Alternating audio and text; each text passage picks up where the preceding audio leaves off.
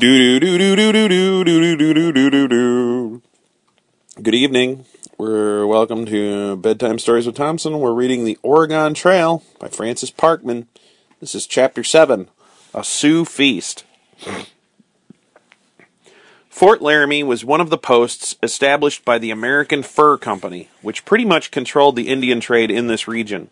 The fort lay about 700 miles beyond the westernmost outposts of American troops.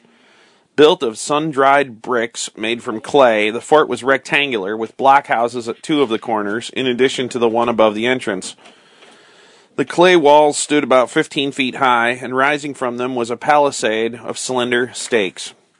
The open space inside was enclosed by little cabins built right up against the walls. These were workshops, storerooms, and living quarters for the men employed at the fort, or for the equally numerous squaws they were allowed to keep in it. The roofs of all these buildings served as gunners' platforms. Part of the open space was set aside as a corral into which horses and mules were crowded for safekeeping at night or in the presence of suspicious Indians visiting the fort. Tall Indians, wrapped in their white buffalo robes, strode across the area or rested at full length on the low roofs of the buildings that surrounded it.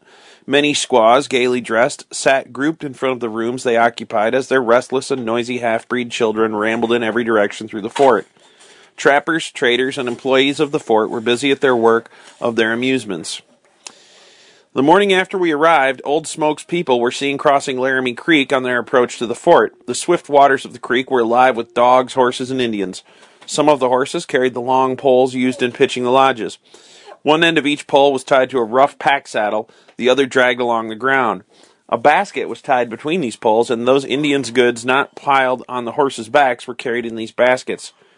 Some of these baskets contained litters of puppies, broods of small children, or wrinkled old men. A great many of these curious vehicles, travois, the Canadians called them, splashed together through the creek. Among them swam countless dogs, often burdened with small travois as well. The warriors dashed forward on horseback through this throng.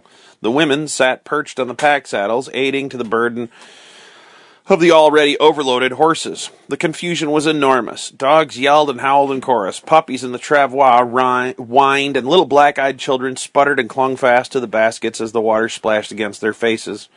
Before long, they all reached the bank, and soon the crowd melted away. Each family with its horses and goods filed off to the plain behind the fort, where, in half an hour, we saw sixty or seventy of their cone shaped lodges rise up. Their horses were feeding by the hundreds over the surrounding prairie, and their dogs were roaming everywhere. The fort was full of warriors, and the Indian children were whooping and yelling endlessly under its walls. Scarcely had these newcomers arrived when we saw a heavy caravan of emigrant wagons steadily advancing from the hills. They reached the river, plunged right in, and passed through.